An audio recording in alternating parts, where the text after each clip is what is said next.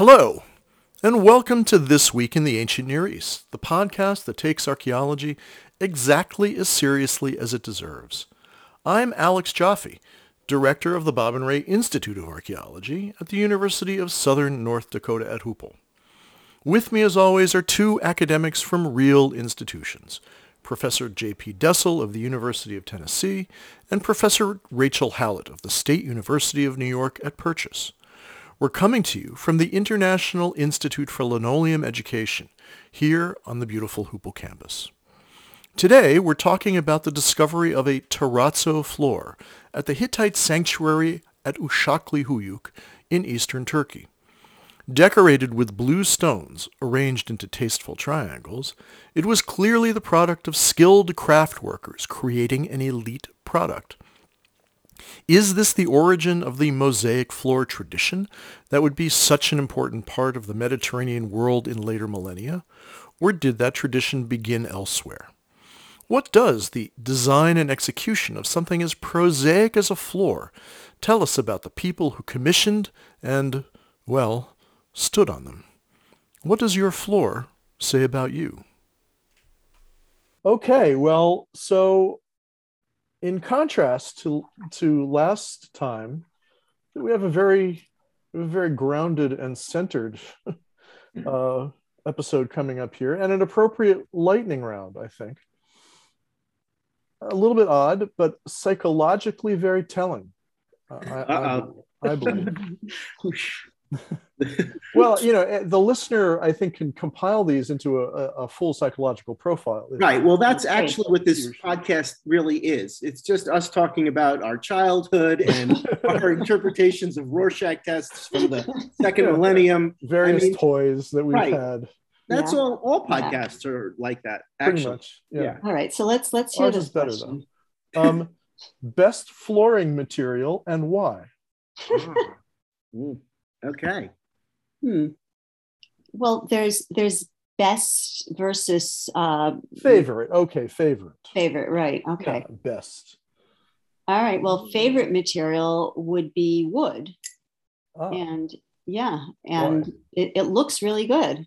And I think all floors should be wooden. Wood. uh, yeah, I wanted a wooden kitchen floor, but that just never was able to happen. Um, and then most most i think you know best would be uh, would be tile but i'm not a fan. Interesting. So you, you prefer something that is resilient squeaky and flammable. Um yes. Okay. Yes. Attractive attractive um cleanable um, and uh, okay, resilient. I like that. I wasn't even thinking of it, but I right. like it. Okay. I agree with Rachel 100%. I love hardwood floors. Right. Yeah. And uh, I would add warmth. They mm. they evince a certain degree of warmth, I think. Psychological warmth, spiritual warmth, or or physical warmth? I think certainly psychological and spiritual. I would have to get all of my measuring devices. to, uh, measure the the ectoplasm that exactly exactly well warmer warmer than tile unless and right and yeah. yeah. sure right unless you have like that hot water pipe thing under your tile oh, see and that's my that's my choice is huh. is uh some sort of tile with underfloor heating for tile is very unforgiving when it comes to dropping things yeah yeah or that's falling. true i could break a hip yeah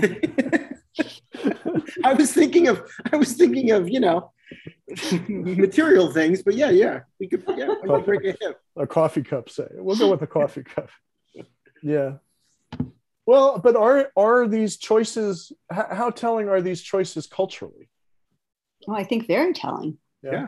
It's sure. a matter, and I wasn't going to bring this up till much later, but it's a matter of, of interior interior design and taste. Yeah yeah, that's everybody has different tastes, and that influences their favorite flooring materials. Right.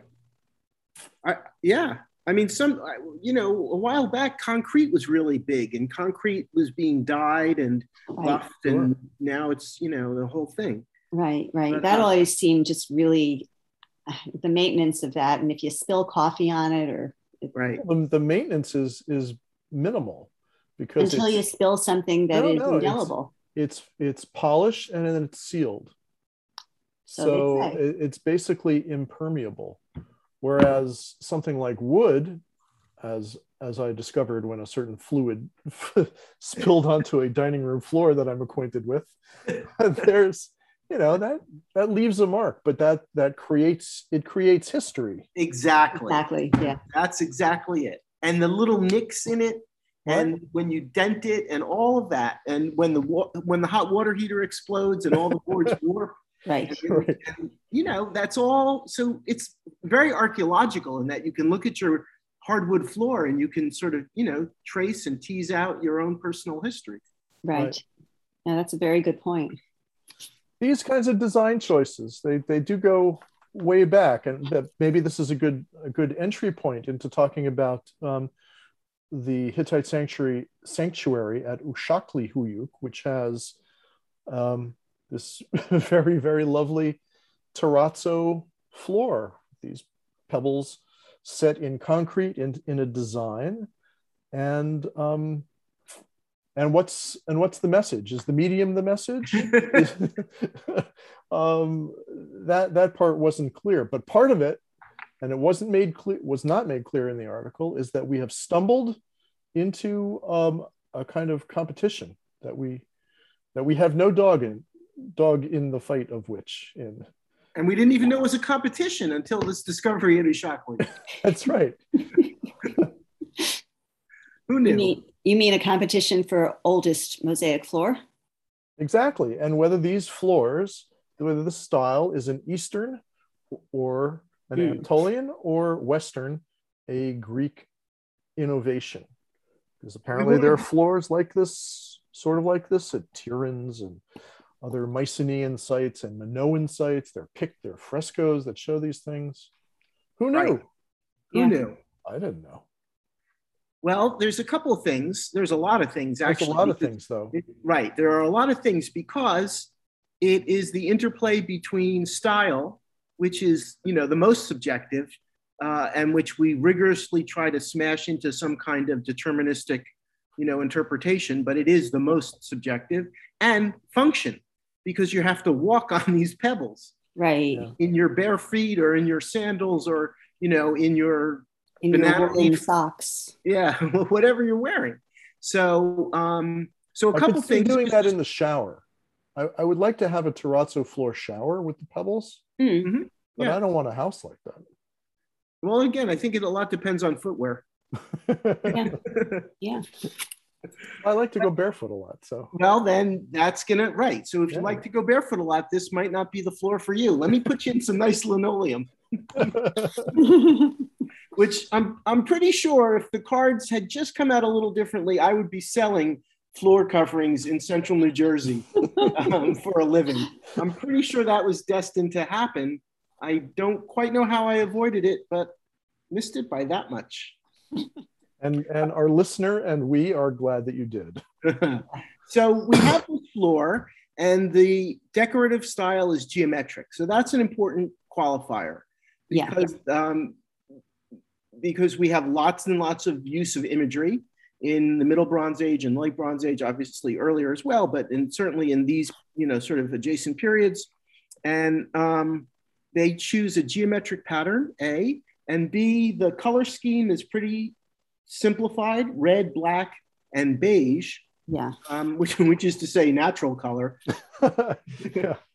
That would be the color of the stone. but I'm glad they didn't call it oatmeal because if they had called it oatmeal, I really feel they would have been sort of bending to consumerism as it stands today. Well, the authors are, are Italian, so they have a, a very keen innate sense of i mean there's an essentialist kind of statement there but yeah really. a very a keen design sense that's you know fundamental to their culture. Right. I guess they could have called it mushroom as well. That's an american thing i suspect. Yeah. Uh, but. Yeah. So so uh, so we have these geometric patterns, mostly triangles. Right. Uh, and I guess you know I'm surprised there isn't a a you know gender analysis of this floor, but I'm sure there will be one soon. Um, you know, but uh, we have so we have that, and and if you look at the photographs, they are nothing to me at least nothing short of spectacular. Yeah, you know, very exciting. They're very uh, cool. I, we should also point out that these are these are pebbles. They're not true tesserae. Correct. Um, yeah. Right, and they're right, and they don't even look like they're all that modified. No, right, right. They're just chosen carefully so that they'll fit more or less well, and they're not necessarily touching each other either. Correct, and they're just laid in the sort of, I guess, uh, oh, they're laid in into the dirt, into a, uh, you know. Yeah, I was looking for that. Um, yeah, the stones are laid on dirt. They're not, you know, stuck into any kind of plaster right. matrix or any kind of chalk. Mortar. So it's not a true terrazzo. Right. But yeah. but one of the things that that surprised me was that they the authors didn't mention the immensely long history of terrazzo floors, decorated floors, using pebbles set into the floor to create design, precisely in Anatolia, right. which goes back to at least the eighth millennium. Correct. At Çayönü, at Nevalı Çori, at Gobekli Tepe, all the uh, Shikli Huyuk, and right. they're in these temples and things they're decorating the floors out the wazoo with with pebbles set into lime um, lime cement plaster yeah right. Yeah. Yeah mortar right and so that begs the question okay so that's one of the important questions about this is they're looking for the origins of this uh, or they're or they're thinking in terms of the origins of mosaic flooring uh, in sort of you know seventh sixth century greece classical Greece, and they're saying, is this the, you know, uh, antecedents to that tradition? And we're thinking about it and saying, oh, is this, you know, are we missing the, you know, and this is a big issue. Are we missing the connective tissue from Çayönü uh, um, and Nevalı Çori down to um, uh, Uşaklı, which is a long time, which is millennia. So I think a lot of people would say, no, this is two cases of some kind of independent invention, and that in subsequent periods, as you as you noted, there's Iron Age use of pebble flooring, and there's uh, pebble flooring from Mycenaean sites, and there's depictions of flooring from uh, Minoan frescoes. So it's which you know how how do we work at this issue without all of the connective tissue to much earlier traditions? Right. Well, that's I, so that's interesting. So I didn't think of the Çayönü stuff. So, um, but what I did think of was the mm-hmm. Uruk uh, cone mosaic. Oh, nice. Yeah. Which which I sort of when I was thinking about that, I immediately thought there's no there's no connection. It, it's a true mosaic in well, you know, in terms of it was definitely put these colored cones were definitely put into the the uh, mud brick, I guess, walling or pillars, whatever. But um, it's not tiles on a floor.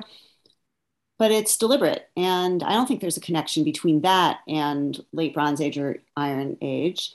Um, so, so yeah. Right, um, and actually, that's a very interesting connection because this will bring up another point that I thought of, um, and that is the they're they they know about wall frescoes. Yeah. In the late Bronze Age. Yeah. I mean, they, the Hittites knew about wall frescoes at some fundamental level. It's all over the Aegean world. Yeah. And it's all over the and you and, and, you have you have actual craftsmen, craftspeople who are right. going around in in the late second millennium all over the Mediterranean, Eastern well, Mediterranean. The, not even in the late second millennium you have it in the early second millennium. You have it in Middle Bronze Age contexts at Tel right. And at Kabri, right. and Qatna, right.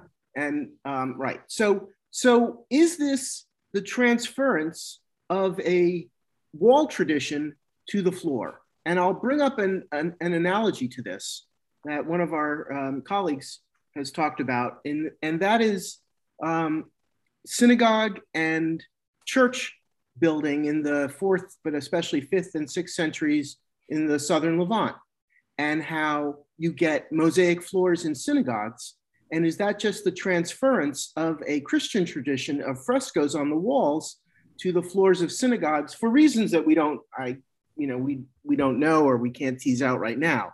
But is it a a floor a wall tradition that's transformed to the floors for you know reasons that we're not sure about? Well, that's interesting. That's very interesting. Right, and and the Christian tradition, whatever it is, is obviously in the context of the Roman tradition. Right. Right, right. Where yes. they're decorating every single surface that they can possibly manage with frescoes and on the floors with mosaics using using tiles and tessera to create fantastically complicated and expressive scenes uh, natural mythological religious blah blah blah right and so in, there is there are these continual streams of expression Exactly. Yeah. This, right. You can't. And, you, you got to also think about. So if you're coming from a fresco tradition, you can't put a fresco on the floor. It's not going to last. You got to decorate with some other medium. Right. Uh, that will last, like stone. Um, so that's interesting. Right. So are they playing around with this for whatever reasons they they aren't or can't or decide not to use decoration on the uh, walls, but they decide to transfer or utilize decoration on the floors? Is yeah. it you know part of a decorative scheme, an overall decorative schema. And of course, also, if we're talking about frescoes, obviously Anatolia also has the tradition of wall frescoes um, that also goes back to the Neolithic and obviously from Çatalhöyük and Işıklıhöyük. We see those. So all of these kinds of, you know, treatments, floor and floor and wall treatments, are, we, we can put you into something very nice. exactly. Are available. Um, but um, again, we're missing connective tissue on the one hand, and um, you know we're quite possibly dealing with independent invention over and over and over again. It's all pretty unclear. Well, I think, I mean, I think there is, uh, I'll tell you what made me feel better about the whole independent invention versus not, which is once, once I found out, because I didn't know, about the Gordion mosaic, uh, which is I think ninth century. So so we're in the Iron Age. So that once I realized that that's a known thing, I guess it was excavated in the 50s. Um, that's you know that's that to me says oh okay you can have a late Bronze Age mosaic and then you can have an Iron Age mosaic. So that's less of a leap in terms right. uh, uh, you know you don't have to be saying independent invention uh, right. when you're just talking bronze to iron. And well, then Gordion apparently it's a direct link down to other other Phrygian. iron. What? It's Phrygian. Phrygian, right, oh. right, uh, to other Iron Age uh, mosaics in Greece and down to the fifth century and so on. Right. Uh, yeah, I'm, I'm, I'm still a little surprised that um, this, this is such a big question, because to me, yeah, obviously, people are going to be decorating whatever surfaces there are and we see very literal little of it proportionally to right. what the what the originals were uh, you know i think i think they're decorating every damn thing that that they could decorate as a may, way of expressing uh, identity and ethnicity and class and status and blah blah blah and specialized function and taste and, and taste yeah. and you know cultural cultural bundles of, of ideas that are indicative of taste. But I think, well, there are two things. One is that, uh, you know, certainly in this context, we should be thinking about energy because it's a lot of work selecting all those. You got to find the blue pebbles, you got to bring the blue pebbles, you got to select, you know, yeah. put them in. So that's a specialized thing. And certainly, you know, later. But also, are we talking about an interior design gene in in humans? People are well, no, I think there's certainly been enough people to demonstrate a lack of that gene. so, so I'm not exactly sure, but um, maybe a cultural impulse. A cultural impulse to make one's surroundings pretty. Yeah. Okay. Well, well, pr- pretty or expressive. Expressive, right. Expressive. All right. And you go back 40,000 years, 50,000 years. They're they're bored, they're sitting in caves, they're, you know, they're True. drawing they're drawing cave bears, they're making handprints, whatever those things mean. True. I guess when you have a lot of time on your hands, And, right, uh, and when you lack media, it's all about you know uh, whiffling through your your media choices, and and that's sort of another thing. You know, when pottery is being decorated, other things are being other stylistic media are being ignored, and when that's pottery true. is being ignored, you know, maybe you have an uptick in literacy, and all of these kinds of things are an ongoing melange, and it's hard to pull one out from another. Um, it doesn't say doesn't say much about our contemporary period when when we have all of these media and there's mostly not a lot intelligent right but we're not any of them but i speaking only for myself i'm not exposed to what the what the true elite in our society are doing with their interiors right so well i think I they're doing different things and right. i mean we know that wealthy people you know do all sorts of um, you know, faux painting styles on their walls, faux mar- you know, marbleizing and all of that kinds of things. And who knows what's right. go- who knows what goes on on their floors. right, right. Well, um, and and here's another thought that that I had. Um, so for, okay, so first of all, we should probably contextualize this a little bit. That this mosaic is in a building that may or may not be a temple. Right. Um, and we'll, we'll we can talk later about you know whose temple and that kind of thing. But um, if if you had if you didn't have to worry about expense if you could just spare no expense would you want to decorate your public building or your private house fully with a mosaic decoration or would you want just a piece of it i mean there's the comfort issue first of all do you want to be walking on these little pebbles in your entire space or part of your space and there's also the visual issue do you want to be seeing this does it take a, is you know how much is too much um, and that really is the main question. How much is too much? Yeah. Yeah. Because right. you know, you it, it, would be nice to have like one little dolphin in the middle of your kitchen floor. Something right. that I really once upon but I, I could, but I couldn't have I couldn't afford the the mosaic of the of the little boy on the fountain, you know, spitting out the water, kind of a thing. Uh, right. I can only afford a dolphin. I'm going to put in I'm going to put in the the the rest next year. Right. Or what if you had, you know, your your tax and tribute money just as much as you needed because it's a temple? Would you want to decorate the whole thing or would you not? Or was this a failed experiment? Like, oh, mm. this is so uncomfortable to walk around. We're never right. doing this again. Right. And and you know, let, let let's rip it out when we when we refurbish the temple. Right. Right. right. Well, and all these colors, you know, certainly in, in the context of a religious building, it has it has you know, mythological kinds of significance um, that we don't necessarily understand. It's not simply a, a an aesthetic choice with respect to the color scheme. The color means transcendence or or what have you, not simply well, opulence. We we don't know, do we? Well, there's a lot. There's, right. there's actually a big literature about um, Mesopotamian and Egyptian color mm. theory which I don't remember much about. okay. But um, you know, blue is always good. People like right. blue. Yep. Yeah. Can't go wrong with blue. As far as the oatmeal color, well, that's a little. That's little, just you know that's market. Just, it's right. It's just popular because it's cheap and, and easily available. Right. We can get you. Yeah. We, we can get you fifty square yards of that stuff by tomorrow. Really, yeah, right. right. Really Although no in in later and other contexts, white represents purity, so don't don't diss the oatmeal too much. But, well, uh, is oatmeal white? All right.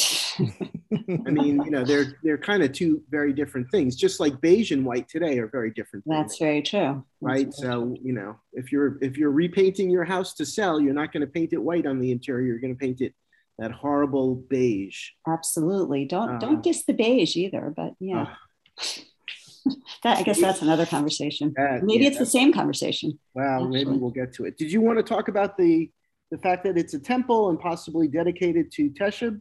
Yeah, let's talk about that. Go go talk about that. Teshub. Teshub was good. yeah. Right. I mean, that was to me. It seemed a little bit speculative. Uh, right. You know, but Although there are these these texts from Hattusa from the Hittite capital that do mention, um, I, am going to mispronounce the name of the the place, Zippal, Zippalanda, Zippalanda, something like that. Am I close? I think that's from a Marx Brothers movie, isn't it? Uh, um, where there was supposed to have been a temple to Teshub, and that's one of the possible identifications for Uşaklı Höyük, where this mosaic comes from. So because they found the mosaic, it's oh, a bit of so circular. It's what? Like his, it's like his home his home base. I guess, yeah, maybe, yeah. Um, so because they found this mosaic, they're thinking perhaps it's it's this temple. Um, rather, perhaps it's it's Ziplodana, and that this is a temple. And and right, it just there's no reason not to think that, but it is a little bit speculative. Yeah. Yeah. The um the amount of the size of the mosaic is is pretty limited, um, though I wasn't quite sure if it seemed they seemed to indicate that it, it, it sort of was seven by three meters. So it is a, it yeah. within the site itself, it is a limited area, which does sort of speak to the fact that this is kind of a very special thing. Right. I think that might have been how much of it was exposed, but right. Yeah. Right. And then what I kind of wanted to know is was there any evidence for any wall plastering? Because this is something that, you know, in in Bronze and Iron Age sites, you always find little chunks of wall, of plaster. Uh, often when excavating walls, and um, and we don't really do anything with it. Um, but we do know that you know there are these you know elaborate frescoes from very specific sites um, in all periods. Yeah, in all periods. Yeah. Which is to say, you know, was it a was plastering walls, uh, you know, much more popular than we think, or much more common than we think? And I would like to know if, if the you know if this was used in tandem with wall plastering as well, or whether it mm-hmm. stood out more because uh, because there wasn't any wall plaster. Looking at these, looking at this one photograph with these big, really large field stones, I would I would like to think that they plastered the walls mm-hmm. um, of a nice. And I guess this is a courtyard, right? It's an outdoor courtyard. I don't know. Um, I, think that, I think they mentioned it was a courtyard. Okay. Um, okay.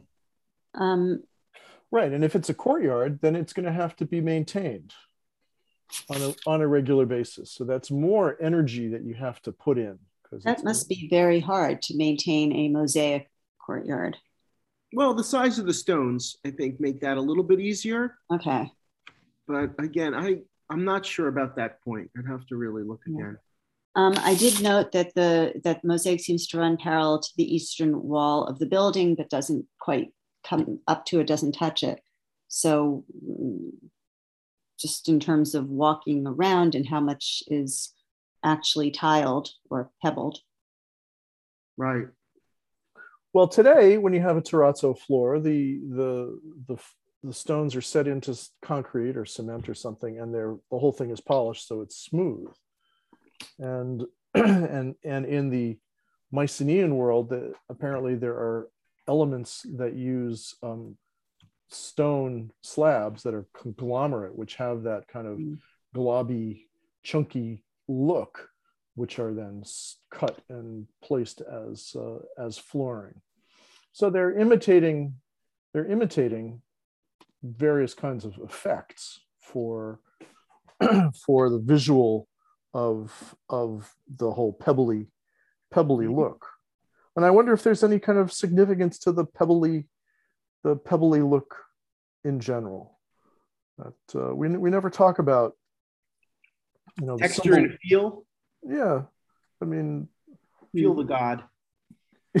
You're outside you're you're close to teshub and you're you have to walk across a field of chunky stones to get to them right. Right. Well that's i mean that's sort of the the question. Are they are they avoiding walking on the stones or are they walking on the hmm. stones? That's a good point. Well it does it the article does mention it's in a courtyard.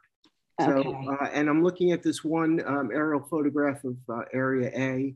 Uh-huh. and it does look vaguely like an open courtyard Right, but that doesn't mean you're still walking over it. Um, you could be avoiding it. That's the part that you don't walk on. And right. if this is, you know, a dedic, yeah, exactly. That's the part that you don't walk. If this is a dedicatory temple, did they find um, any velvet ropes to, to separate? In case, in case, of emergency, do not open this door and walk across Teshub's mosaic floor. Right. I mean, think of think of mosaics that have been moved from their sites and are sitting in museums they're they're cordoned off and you know they're what you look at but you certainly don't step on them because then a right. guard will get you. well you. that's a good point that I think and that's what I've always wondered about about these mosaic floors which which have elaborate religious or mythological scenes who's you're going to walk on those things I mean, and then right there's there. also, you know, are you going to step on if well, these are these are geometric, but if there's if there's humans or gods, are you going to step on your gods?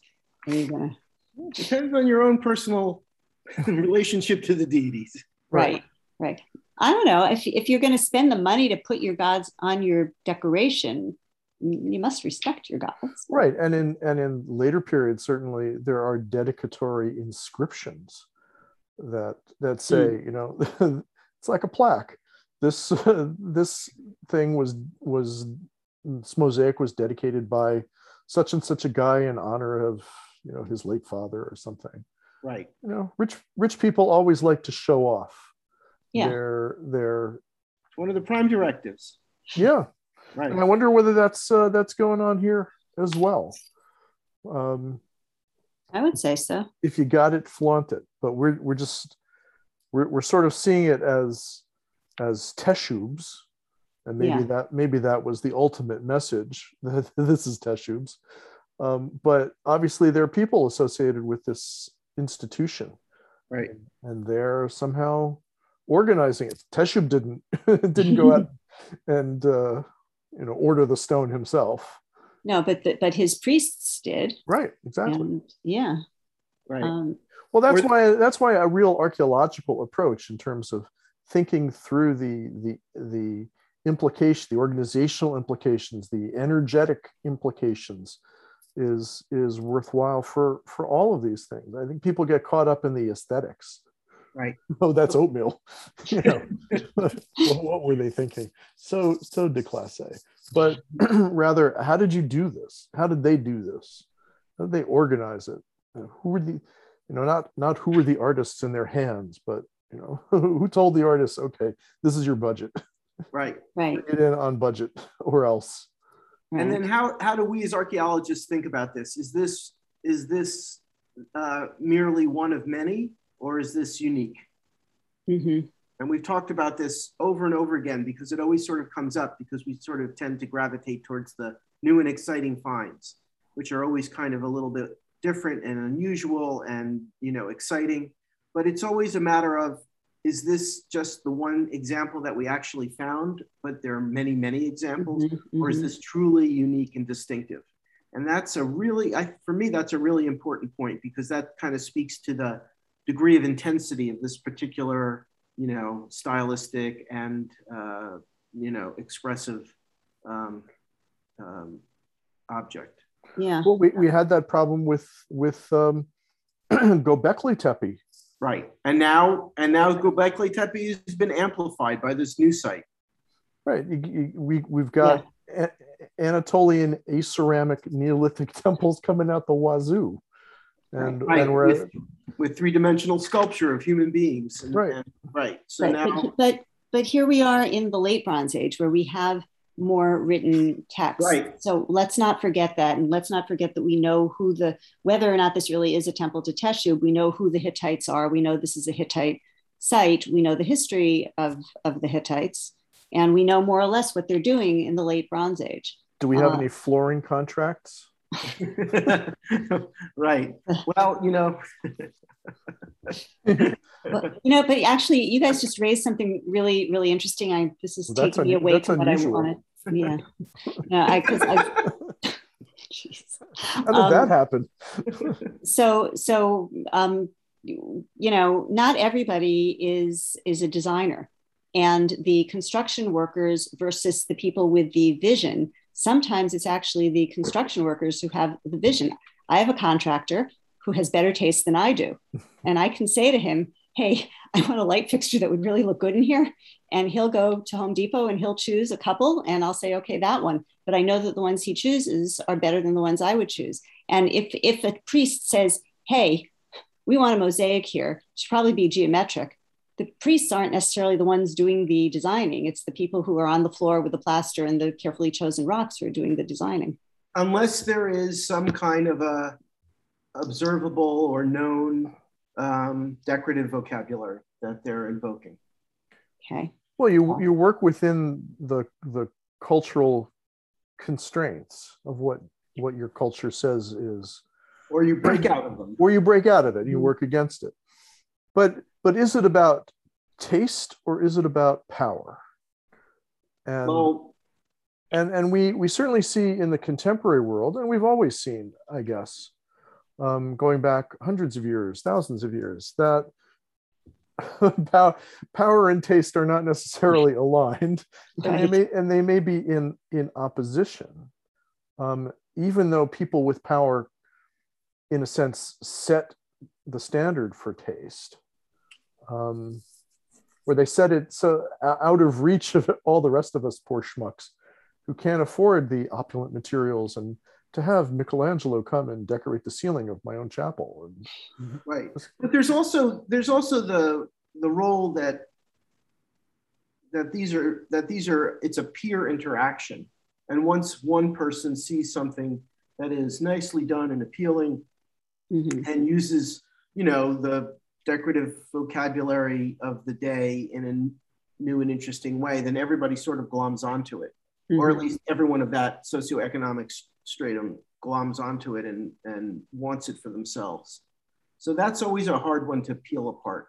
Mm-hmm, mm-hmm. Right, and hence and we see the, that you know we see that so we see that at Tel el and Qatna and and uh, Kabri in the um, Middle Bronze Age. In the Middle Bronze Age, the palaces competing with one another. Right, with right, these right. frescoes and presumably Minoan artists or whatever.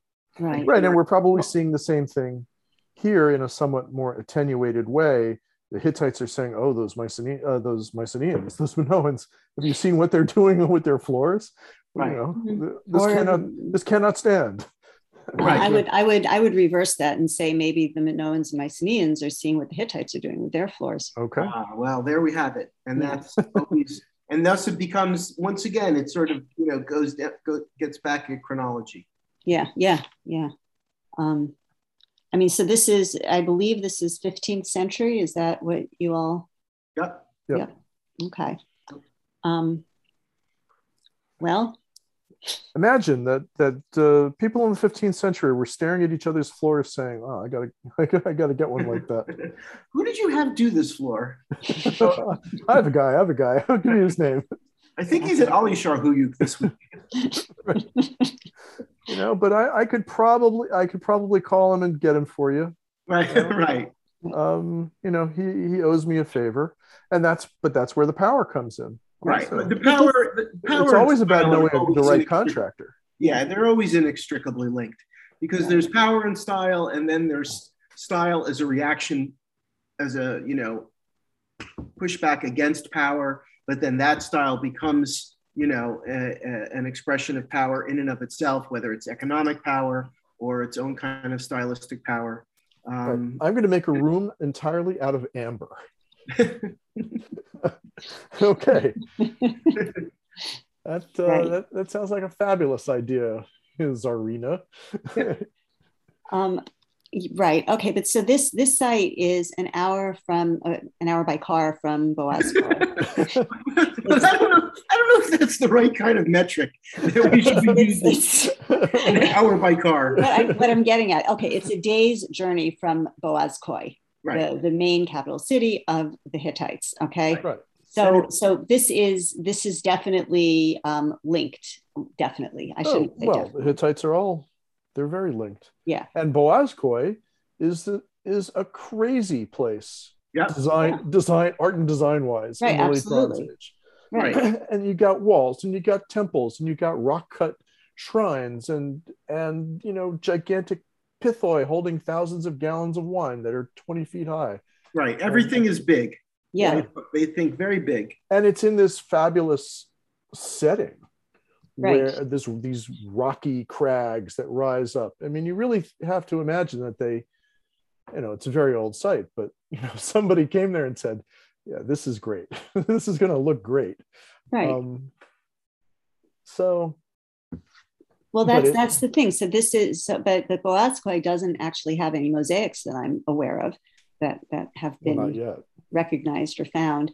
Um, but if this is, I'm sort of thinking of this Um, well, when so Boğazköy was at its height, I'm going to say in the 14th century, but was started. Oh, way earlier. Yeah, way earlier. So, so it was a strong concern when this mosaic was made. So, you know, the link between the capital city and some some other important cities for religious worship. Um, I'm not afraid too much to say that that's a clear link. I'm only a little afraid to say it's a clear link. yeah, but then, but again, you're not talking about rocket science here. At a fundamental level, you aren't. But you, but you are probably talking about a very rigid socio, you know, social hierarchy and the ability to do certain things. No one was going to do anything too crazy if they were within the Hittite Empire. So, um, you know, yeah, yeah. I think you have to factor that in as well.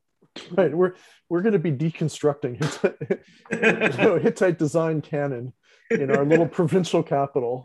Well, I, I, also don't think we need to. Well, I'm glad you said that because I don't think we need to deconstruct.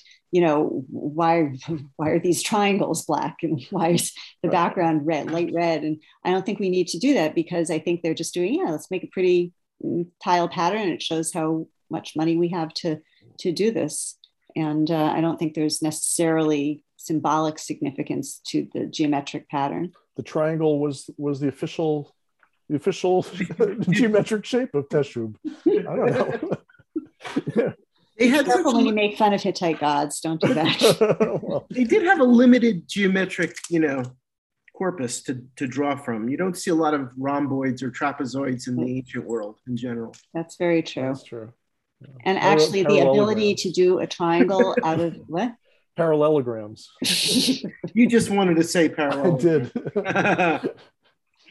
the ability to do a triangle out of small round pebbles is yeah, actually no, fairly impressive. Yeah. yeah. no small thing. No small yeah, thing. making a nice triangle. Not right. exactly. Because if, if, it were me, I would be making such a crappy triangle. I, I feel like I could do it if I had a lot of time, um, I, and and like graph paper well, that they, which they probably didn't have. but uh, you know, obviously, this is all planned out before. Yeah. I heard you could get graph paper at Boğazköy. I'm not sure, but, I, but, I, think it was available there. Yeah, and I'll ask around. I think I know a guy. Those wax tablets found it, you know, on the uh, on Uluburun. Yeah, right, using that, right? Exactly. Right. Exactly. Little little uh, iPads of uh, of the Bronze Age, right? The Iron Age. So, so chronologically, let's go back to, to Alex. I guess you posed at the beginning um, that we're in a competition. So chronologically um, and and uh, east to west wise. Um, well, I, I, the authors apparently think that uh, the east has has uh, jumped ahead chronologically, and that they were influencing the west. Yeah. yeah. I think I think the jury is still out, but you know, clearly the answer lies somewhere in southwestern Anatolia. Right. Yes. Right.